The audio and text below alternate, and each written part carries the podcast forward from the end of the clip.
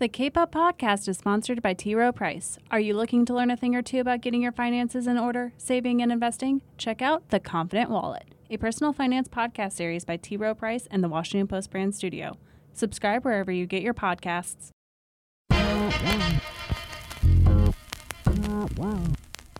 Hi, everyone. This is Jonathan Capehart, and welcome to Cape Up.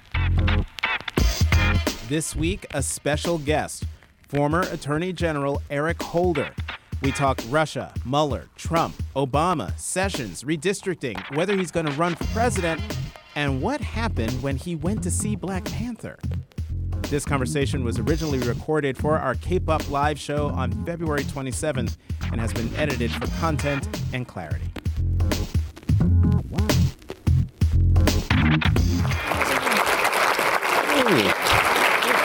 Good morning, sir. Hey.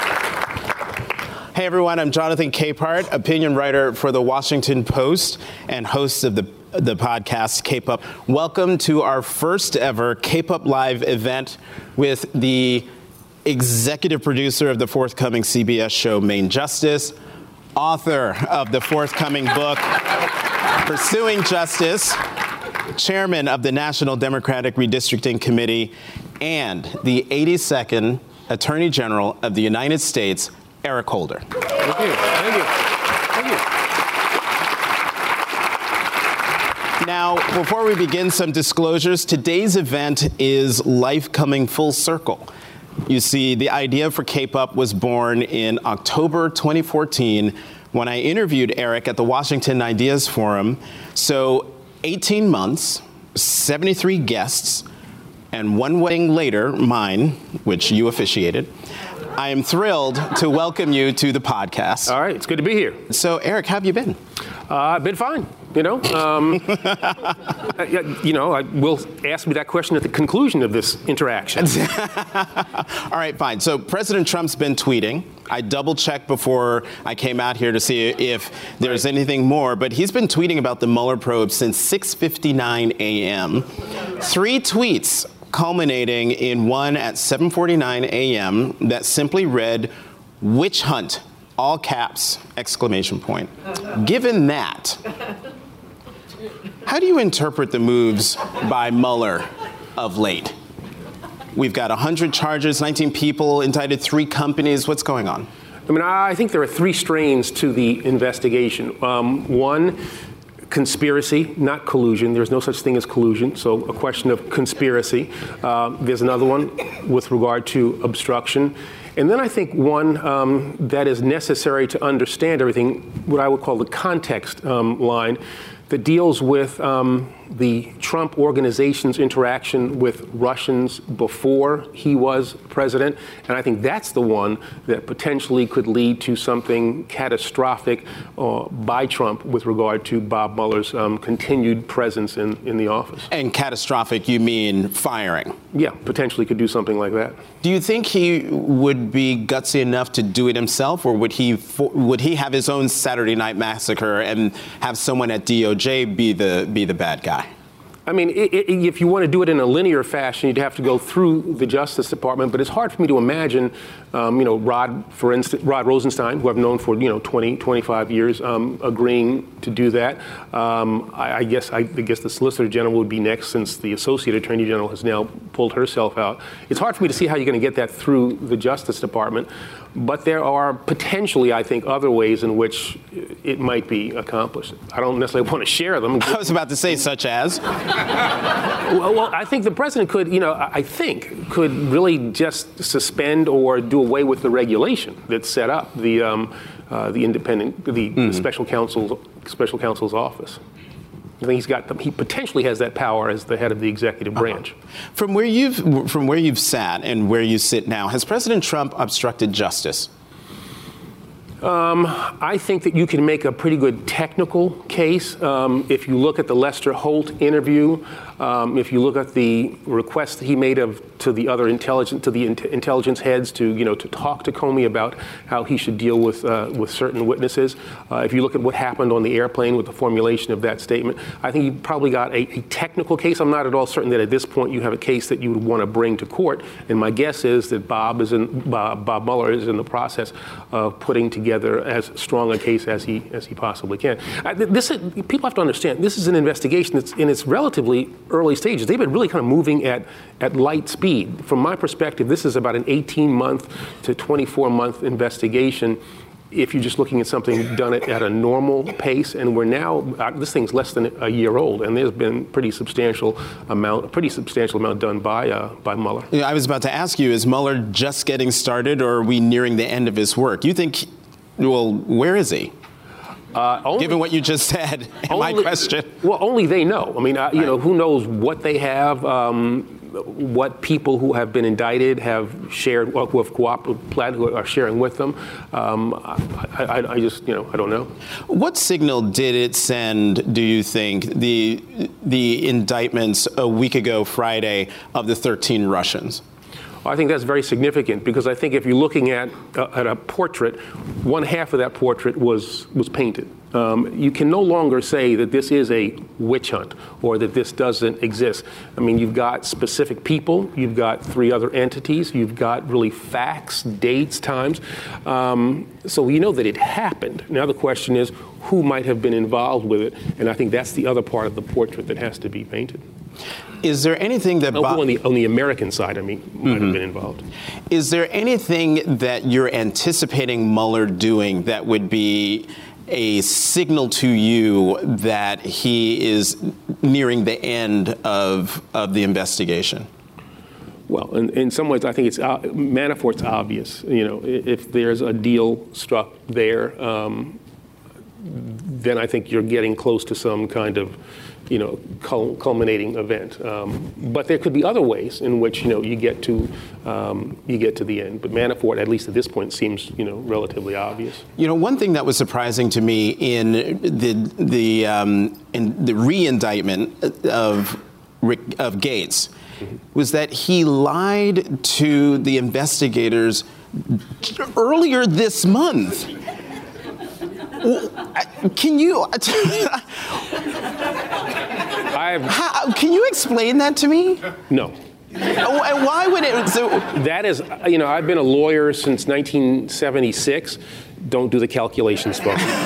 um, and I have, uh, I've never heard anything like that before. You come in for, you know, a proffer, queen for a day, as it's called, um, and don't share the truth, um, which is totally inconsistent with every proceeding that I've done in that regard, um, and every proceeding Queen, that I've heard about. In, in, Queen for a Day, you're allowed to go there right. and unburden yourself without you fear of, of Queen for a day, right? you want to go in there and say, look, I was responsible for the death of Jimmy Hoffa, you know, the disappearance of Judge Crater. I mean, you want to put everything out there. Tupac and Biggie. I mean, don't don't kid about Tupac and Biggie. you know, there, there's kind of some things that are holy. Let's not, let's, let's, let's not go there.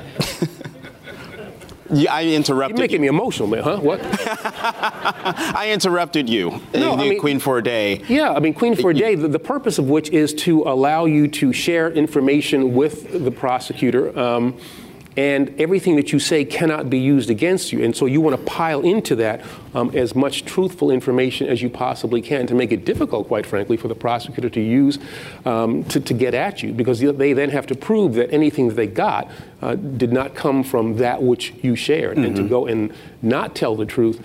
Um, again, it's inconsistent with anything I've ever seen in my time as a lawyer. So over the weekend, I sent out a tweet uh, to my followers asking, saying that we were going to be sitting down, and right. if they had any questions, to tweet back at me some questions. And I got one from at mom to Ian, and um, this person tweeted, "Would would he kindly explain if slash how a sitting president can be indicted? What would that look like?" Yeah, you know, it's interesting. There are um, there are opinions in the Justice Department that indicate you cannot indict a sitting president. That the president has to first be uh, removed from office through the impeachment process. Um, I, you know, I've looked at those opinions, um, and I think that. Um, I'm not at all certain. The court has, the Supreme Court has never ruled on that question, um, and I'm not at all certain that as I look back at those opinions, um, that I have as much confidence in them as I, as I once did, because I think it presumes a couple of things. It presumes that there is going to be a Congress that will, in the face of misconduct by the president, take action to remove him from office to allow the indictment to occur. And it also talks about the, the paralysis that would occur in the executive branch by having the president indicted. And I don't think it necessarily takes into account the 25th Amendment, which, if you had a, an indicted president and the cabinet decided that he was um, unable to perform his duties, he could be temporarily removed. Um, and so I think on the basis of those two factors, uh, I'm not at all certain that a sitting president um, could not be indicted. Um, what impact would a pardon of Manafort by Trump have on the Mueller investigation? Well, it would certainly relieve Manafort of any concern that he could be indicted on any substantive offenses, but it would not relieve him of the obligation to testify truthfully um, in any kind of interaction that he would have with Mueller, be it, it an interview um, or you know a testimony before a grand jury. If he were pardoned, uh, he would lose his Fifth Amendment. I mean, would, his Fifth Amendment privilege would be fully vindicated, um, and so um, Mueller would have the opportunity then to um, put him in front of a grand jury, interview him, and uh, ask him all the questions that he wanted to ask him. And if Manafort lied, he would, could still then be uh, indicted. And we have seen that Bob Mueller is not shy about indicting people for not telling the truth. yeah. Yeah. On December 17th of, of last year, you tweeted absolute red line, all caps. The firing of Bob Mueller or crippling the special counsel's office. If removed or meaningfully tampered with, there must be mass, popular, peaceful support of both. The American people must be seen and heard. They will ultimately be determinative. This was when the rumors were rampant in Washington that any minute, any minute now, back then, President Trump was going to fire fire Bob Mueller. If that were to happen now, do you think that people should, do you stand by this tweet? People should flood the streets to, to protest. Um, yeah. would, would that be an, an abuse of power? That'd be a total abuse of power, and I would think it would be an impeachable offense. Um, to remove the person who is investigating you um, for any reason other than cause, um, I think is uh, simply unacceptable. And the American people, I think, cannot um, allow that to occur our voices need to be heard if that um, if that occurs. And as I said, peaceful protests. Um, but I, I, was thinking along the lines of the of the Women's March the day after the the inauguration. We need to have something like that, maybe, maybe about ten times the, the, size of that, so that people in Congress understand that um, this is something that the American people have deemed um, unacceptable and require them to uh, to act. Well, you know, there is a march that's coming next month, March 24th. March 24th. Yep. The the kids of Parkland, Florida, who have been really incredible about, excuse me, changing the debate, uh, the the debate on guns in this country. Have you been surprised by just their activism and their response to the mass shooting in their school? I got to tell you that it is a it's a tragedy, and I, I feel for those parents uh, for the loss of life there. Um, but you know, I've also been heartened by the response of those young people. Um, my daughter tweeted um, Maya. Maya. Who you you always retweet her. She's always she's, she's brilliant. Yeah, she's got, she's got better tweets than me. um, and she made a point that I thought was pretty interesting. She said that after Sandy Hook, you had you know first graders and they didn't have and those who survived didn't have voices they're little kids you know but when you have a, a massacre that happens in a, in a, high school, you're talking about 16, 17 year olds, these are kids with voices, um, the survivors. And they are the ones who are leading this effort in a way that the, the Sandy Hook kids could not. And so they will stay in the consciousness of this nation. My hope is, you know, this is February, and that they are, they're out there. My hope is that they'll be there in May and in June and in July and in August and in September. Um, I hope that they'll stay focused, and I hope that their advocacy will move this nation. Uh, well, actually, not move this nation, because the nation's in, in the appropriate place, move the leadership of this nation to a place where the American people already are. How confident are you that they'll be successful in moving the leadership to be where the American people are? Um, I can't say that I'm very, very confident. I mean, you know, if the reaction is to what happened in Florida, we're going to uh, ban bump stocks. You know, we're going to do that after what happened in Nevada, uh, and we're going to raise the age that you can buy uh, an AR-15 from 18 to 21. That, from my perspective, is not consistent with what should be a responsible reaction, which should be to ban AR-15s, to ban high-capacity uh, magazines to expand um, our background check system uh, in a way that the American people overwhelmingly support. I mean, you know, like 80, 90% of the American people say we should have universal background checks. About two thirds say we should ban AR 15s. Um, but we have a gun lobby and gerrymandered districts that allow um, our representatives in Congress to do things that are inconsistent with the people they represent. Would you have run into gunfire without a weapon if you were president? Would I have what? Would you have run into gunfire without a weapon oh, oh, if oh. you were president? I'm from Queens. He's from Queens, um, and that's about where the similarities end. I mean, that you know that that statement, um, you know, reflects in some ways all that's wrong with this president. Um, to say something like that. Um, you know, is inconsistent with his, his history. Uh, I, I, I, looked at what Joy Reid said. It was interesting. She tweeted something uh, and said that, well, you know, he says he would run into, you know, into this school where live ammunition was being being shot um, without a gun, but he wouldn't go to Vietnam when he would have given him a gun. Um, and uh, so I, that's just one of those weird Trump things that I just chalk up to, you know, he had a bad day. He got up too early. I mean, I don't, I don't know. oh, well, speaking of President Trump, let's talk about the independence of the of the Justice Department. And during an interview with the New York Times in December, the president. You did. You always do this all this research, so you know. I mean, I mean that it's my job. Well, yeah, yeah. So, but then I've got to try to be consistent. don't worry about being consistent. All right, all right. So, so during an interview in December um, with the New York Times, President Trump once again bemoaned the fact that Attorney General Jeff Sessions recused himself from from the um, the Mueller Russia invest- investigation, and when he was asked if he thought you were more loyal to President Obama, Trump said, quote, I don't want to get into loyalty, but I will tell you, but I will tell you that I will say this. Holder protected President Obama, totally protected him. Uh, last month, the president reportedly invoked your name again during an angry Oval Office meeting where he asked, quote, where's my Roy Cohn? Did you not protect President Obama, or does President Trump have a fundamental misunderstanding of the role of the Attorney General? Uh, that would be the latter. Uh, he's got a fundamental misunderstanding of both the role of the Attorney General and the role that I played in the Obama administration. There's, there's, there's kind of a basic problem there. I didn't have to protect a Barack Obama, okay? You know, he wasn't his campaign wasn't colluding with the Russians. We didn't have to worry about obstruction of justice.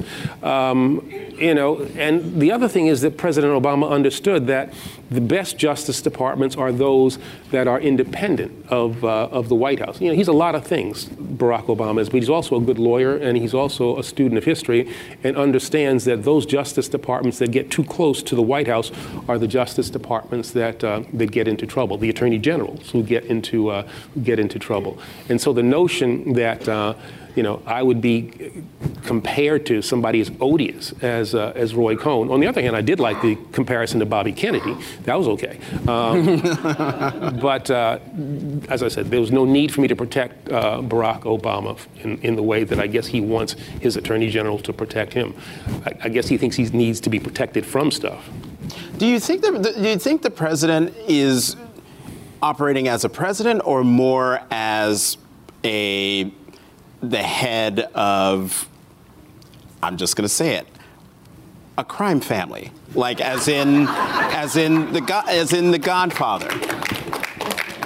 I'm not going to go there. Uh, oh, oh, come on. Uh, how about how about loose cannon? Um, uh, you know, I, you know, I don't. You know, it's. I think there is, in some ways, a, a lack of understanding about the ways in which government um, has traditionally and appropriately operated. The breaking through of norms.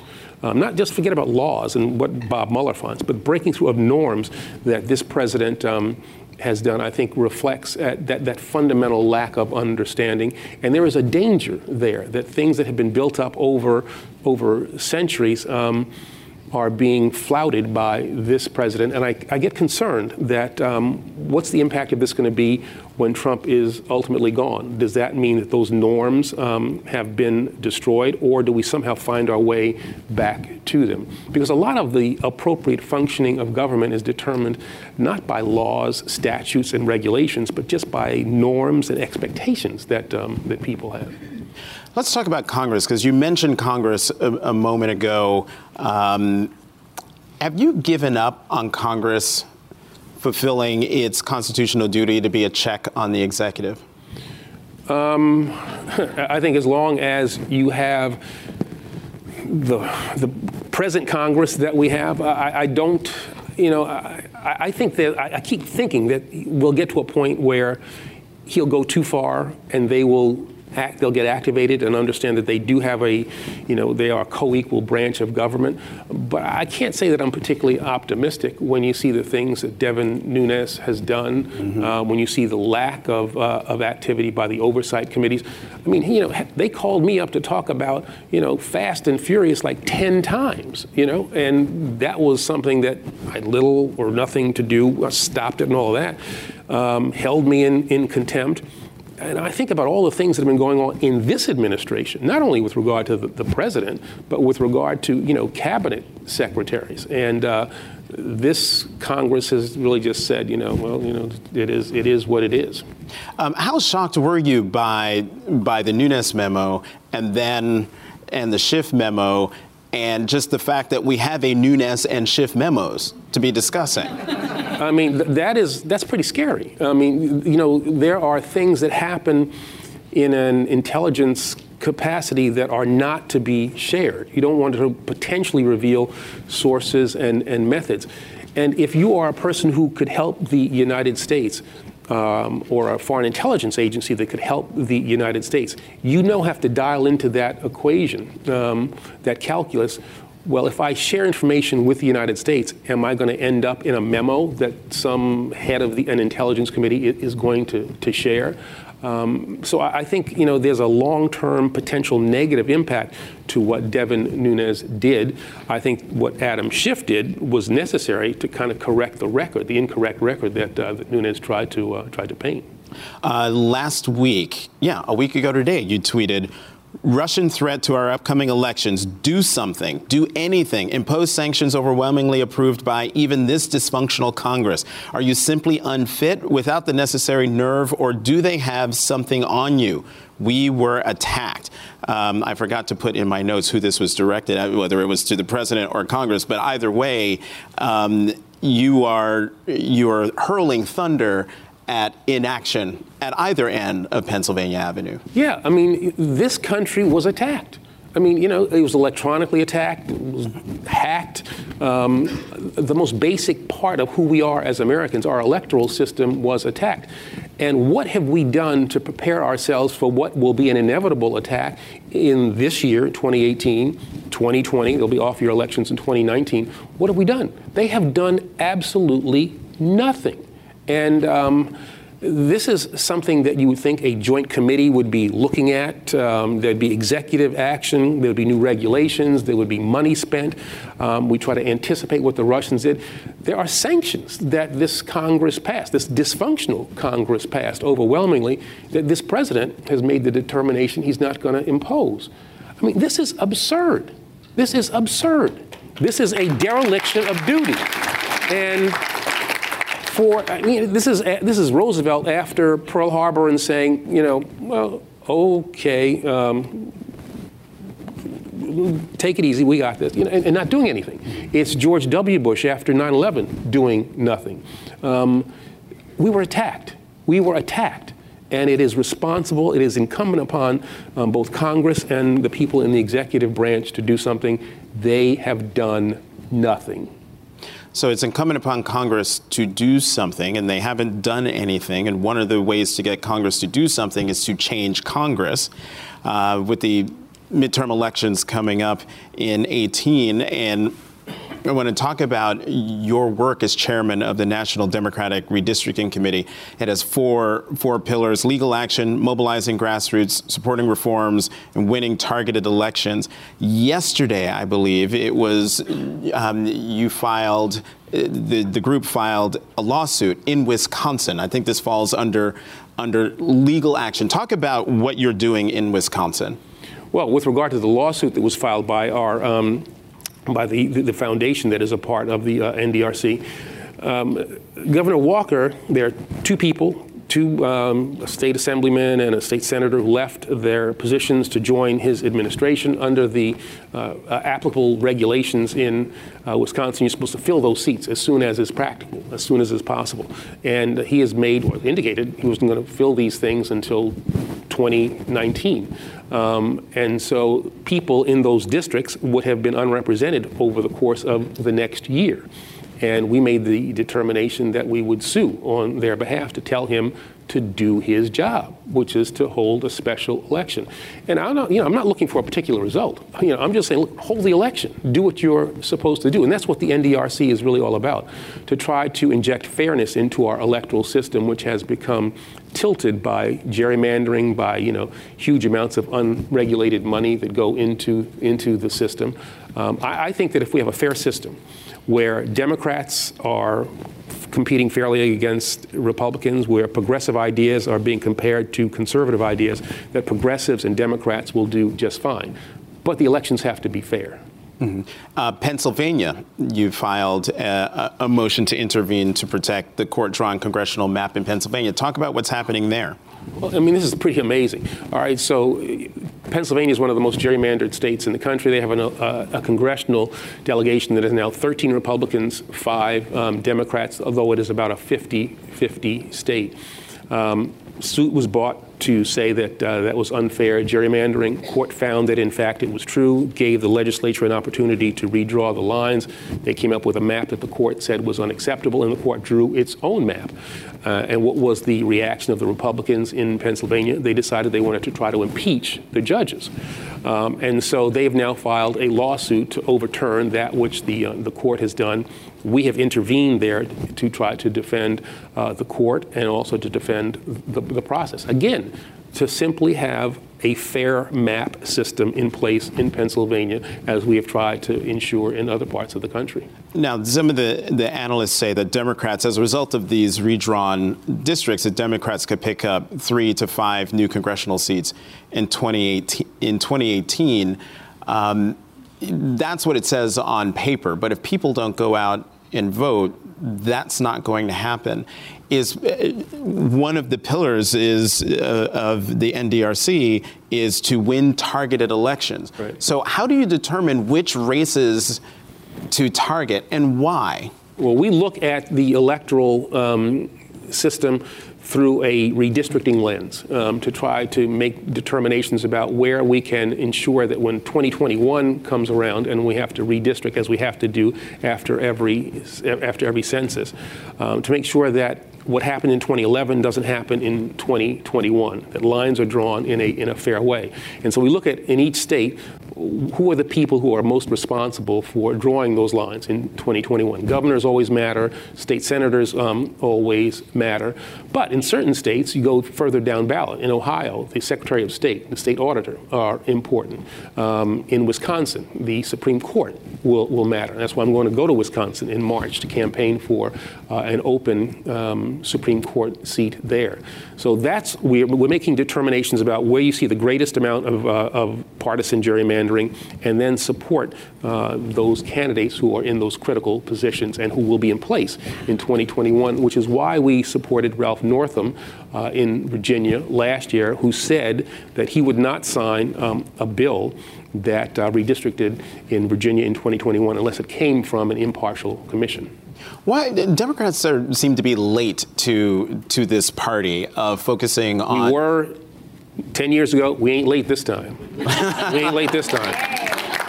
We're here, we're going to be heard, we're going to be effective, and we're going to have an impact on what happens with regard to the census in 2020, which is critical, mm-hmm. and then what happens in redistricting in 2021. We were asleep at the wheel in 2020 in, in 2011. We didn't do that which we should have done, not only for the party, but for this country. I mean, this nation is, I think, an exceptional one because of the way in which we allow the people of this nation to choose the path that the nation should be on. And gerrymandering takes that away from the people. It allows politicians to pick their voters instead of letting citizens pick um, their representatives. Okay, so being being um, asleep at the wheel in terms of uh, terms of Democrats, but right now the Democratic Party is in this fight with its uh, with itself between uh, the progressive wing of the party and the so-called establishment wing of the party.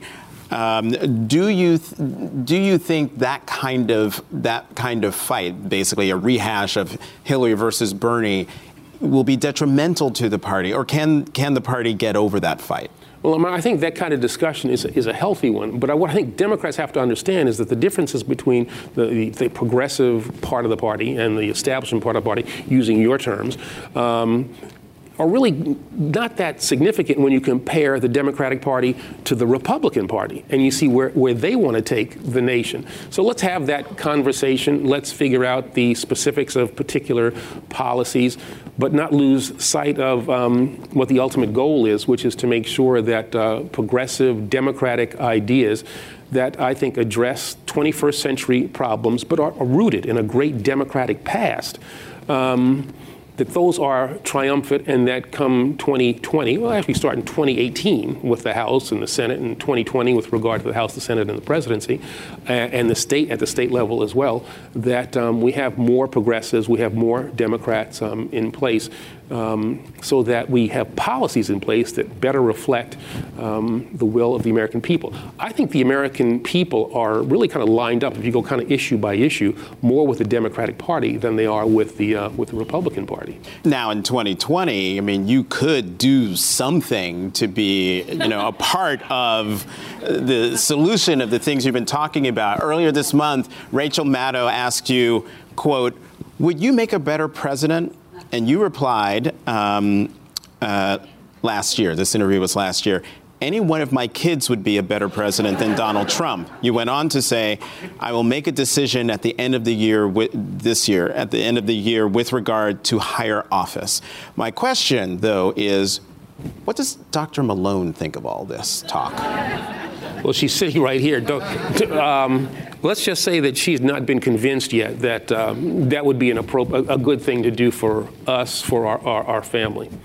And, um, okay, understood. We'll take that and put it over to the side for, for a moment, just to entertain this for, for a little bit. Um, because you have been asked this question a couple of times, and right. I mean, as you said, I will make a decision. Right. Why do you feel at least a flicker in the belly to even think about running for president? Well, because, you know, I care a great deal about this country. Um, I've spent the vast majority of my professional life um, in public service. Um, I think I've got ideas that um, I hope would resonate with the American people. I think I've got the guts, you know, to potentially do the things that I think the next president would, would have to do. Um, you know, this is not a time, this is not a time to be half stepping. Um, this is a time to deal with a changing America, um, with America, an America that will be wounded by the experience that we are presently um, going through. Um, so, I mean, it is all those things. It doesn't mean I'm, you know, ultimately I'm going to do it. Um, I, am certainly going to be involved in, you know, what happens in, in, in 2020. But I care about this country, you know? I care about the way in which people in this nation are treated. Um, I care about the notion of, of, of fairness, of, of equality. Um, you know, I, I think this country is, um, is a great one. And you know, we have a pretty consistent arc of, uh, of progress. We're a better nation now than we were 50 years ago. Dr. King said, you know, the arc of the moral universe is long and it bends towards justice. But that only happens when people put their hand on that arc and pull it towards justice. And um, I want to do that. And the question is, you know, what will be the the manner in which I'll uh, I'll do it. Have you discussed this with President Obama? I well, here's one thing where I'll, I'll agree with Sessions. Um, I, I, don't really talk about my conversations with the president. oh, so you're protecting him now, is what you're saying? That's one way of looking at it. Okay, so so uh, another uh, Twitter follower sent me this question for you from at Mike Eats Miami. I have no idea what that means. Um, he, he here's my question. He writes. There's talk of your, your potential candidacy for president. Do you feel now is the right time to continue to recycle members of previous administrations as candidates for president, or do you agree that it is better to refresh the faces of the Dem Party? Yeah, I mean, I think you know, it's a, it, we want new ideas. You want to have, um, I, and I think that's really the question. You know, who's got new solutions to um, the new issues that we have to confront? Um, you know, I don't think, you know, as much as the baby boomer generation is kind of getting a, a bad rap, I don't think we necessarily have to exit the stage at, um, at this point. But the test really is um, there's a particular individual have um, new views, new ideas. That's not necessarily a function of when you were born. It's a function of your outlook. It's a, a function of um, your perspectives. And so yeah, I think um, you know at some point, yeah, you can be too old, um, and at some point you can be too young because you need you know certain life experiences. I think to really understand um, the nature of, of all, all of these jobs. So I think it's really more the focus ought to be on ideas as opposed to um, birth date. Mm-hmm. Now it's been nine years, and by my calculation here, nine years and one month since you gave the the famous Nation of Cowards speech. Uh, okay. Uh, in 2009 for the Department of Justice African American History Month program. And it was a rather uh, bleak assessment for, for America in 2009. Mm-hmm. I, re- I, listened to it again last night, mm-hmm. but that was 2009. Yeah. How would you amend that speech to fit 2018? Well, I think you know we're actually in a better place having had an African American president, uh, an African American first lady, an African American family in the White House. I think that we are in a better place than we were perhaps then. Though we are, you know, there are things coming out of the White House now that want to take us back to a place, um, well, frank, a, place that really kind of never existed. Um, but I, I think if, if, people read that speech, um, you and I have talked about this before. I didn't just get up and say at the Justice Department, United States is, is a nation of cowards, and sat down. I you know, I didn't. The speech was much more full than that. Um, I actually thought it was a pretty optimistic speech, and. Um, I think it's actually held up pretty well. I read it, I guess, just a couple of weeks or so ago, um, and. Uh, you know, I, I, pretty much stand by that which I said there. And what I said was, we were, you know, when it came to things racial, that we too often as a nation were um, afraid to confront our racial past and our racial present. And in that way, uh, I said that we were too often a nation of cowards. Right. But in today's today's America, listening to that speech last night was like going back to this ma- this magical time when that speech was like the most important controversy of the day. Oh, yeah. Think about that. Yeah, yeah. Uh, compared to where we are now. And tan suits. Remember how big? Oh yeah, tan suits. And you know what? I shouldn't talk. I was part. I was part of that brigade. Sorry. Um, but. It, today we, we have gone from from a president who embodies all those things that you talk you just talked about to a White House that has become a bullhorn for white supremacy that allowed Charlottesville to that glorified what happened in Charlottesville with both sides uh, and not outright condemning the, the racial violence that happened there. How can you say that you're that we're in a be, in a better place when the White House has become such a bullhorn? Yeah, I mean, you can certainly look and focus on, you know, the particulars of this moment and be concerned, and I am concerned. But I think the, the that arc of history is is much greater than simply what's happened over the course of the last 13, 14 months. Which have been significant and which have been negative. I mean, you know, like him or not, Donald Trump has been a consequential president. Um, I think he's been a negative consequential president. But I think you have to pull back and see, look at um, these past 13 months or so in the, you know, in the full range of American history. And I still think that we're on, you know, a better arc. There are going to be issues that um, will remain after Trump leaves that this nation is going to have to deal with, um, especially, you know, among other things when it comes to, you know, to, to race and the divisive way in which that has been, that has been used.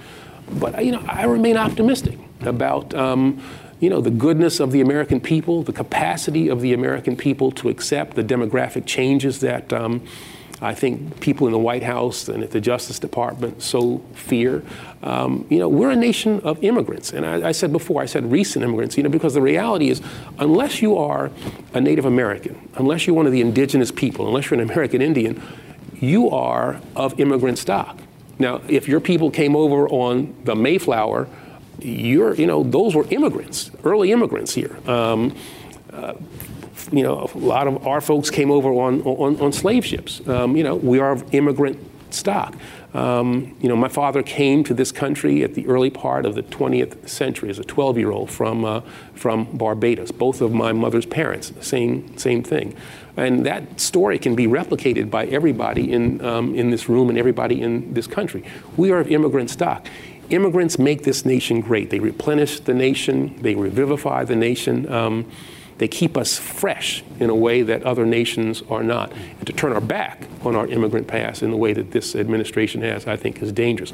But ultimately, they're not doing anything that cannot be reversed come 2020. All right, this is my favorite part of, of of the interview. And we, now I'm getting scared. Right, and and we're gonna. We're, I'm just gonna tell everybody right now. We're gonna run a little over. Um, so Adam Kuhn tweeted at me uh, at Bethesda ADK over the weekend. Um, is it difficult living in the shadow of being married to such a great doctor? Dr. It, Sharon Malone. It is. In, in Washington, D.C., I'm really Mr. Sharon. People will come up to me and say, hey, aren't you Eric Holder? And I go, yeah, yeah, yeah. Yeah.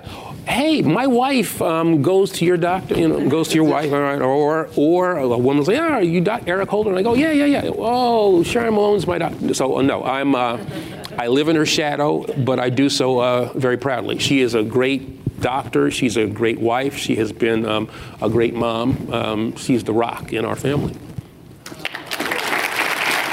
in and she's gorgeous. And she's gorgeous. I was impressed initially by her intellect. When I, that first night I met you, it was your intellect that came through. Yeah. If we had more time, I would, t- I would so get into how they met because it's a great story.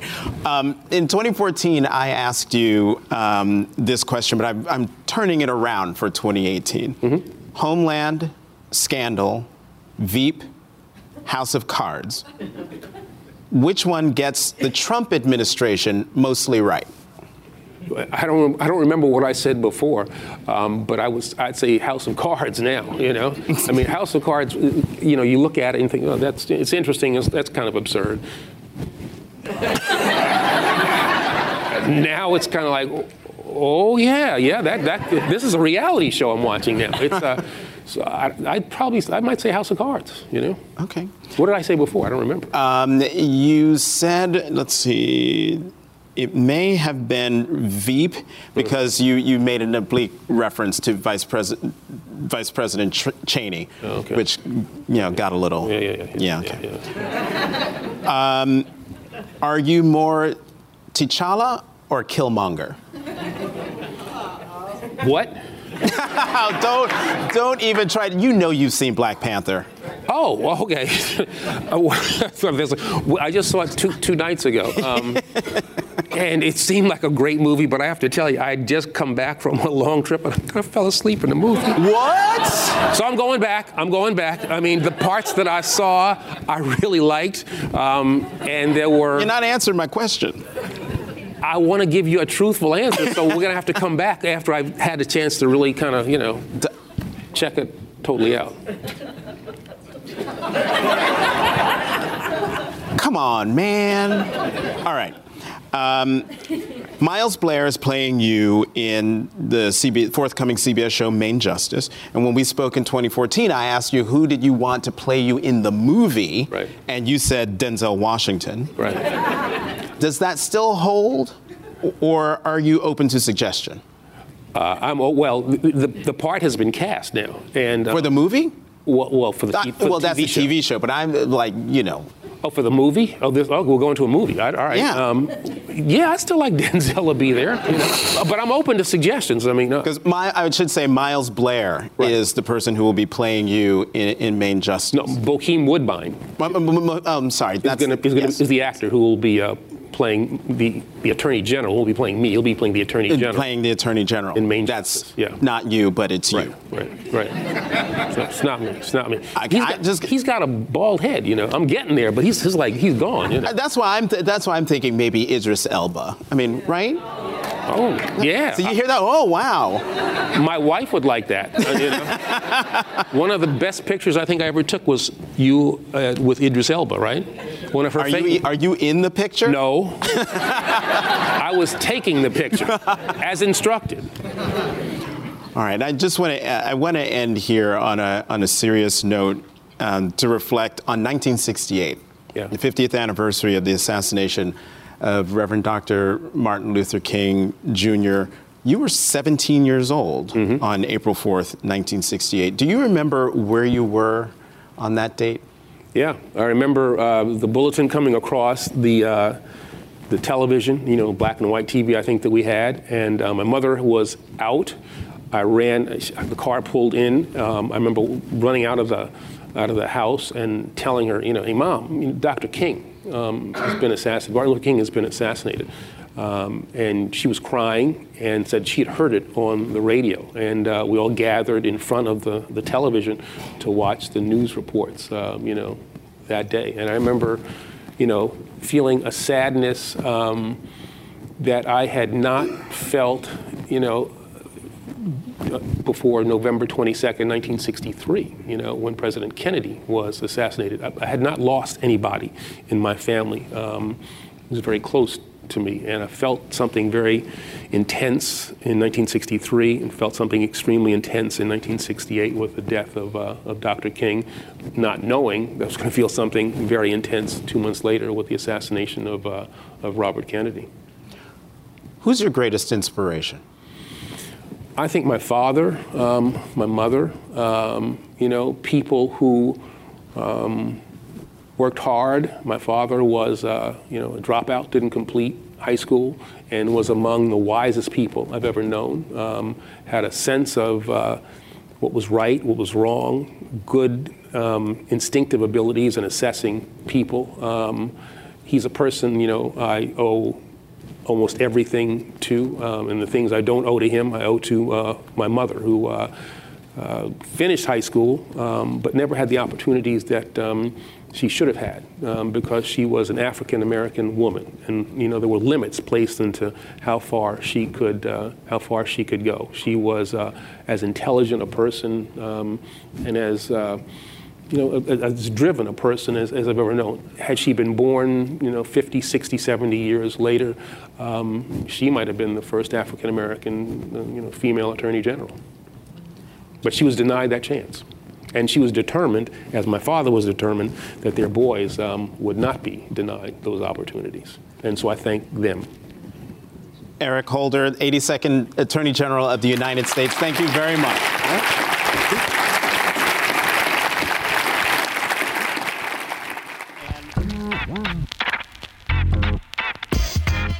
Thanks for listening to Cape Up. Tune in every Tuesday. You can find us on Apple Podcasts and Stitcher. And how about doing me a huge favor? Subscribe, rate, and review us. I'm Jonathan Capehart of the Washington Post. You can find me on Twitter at CapehartJ.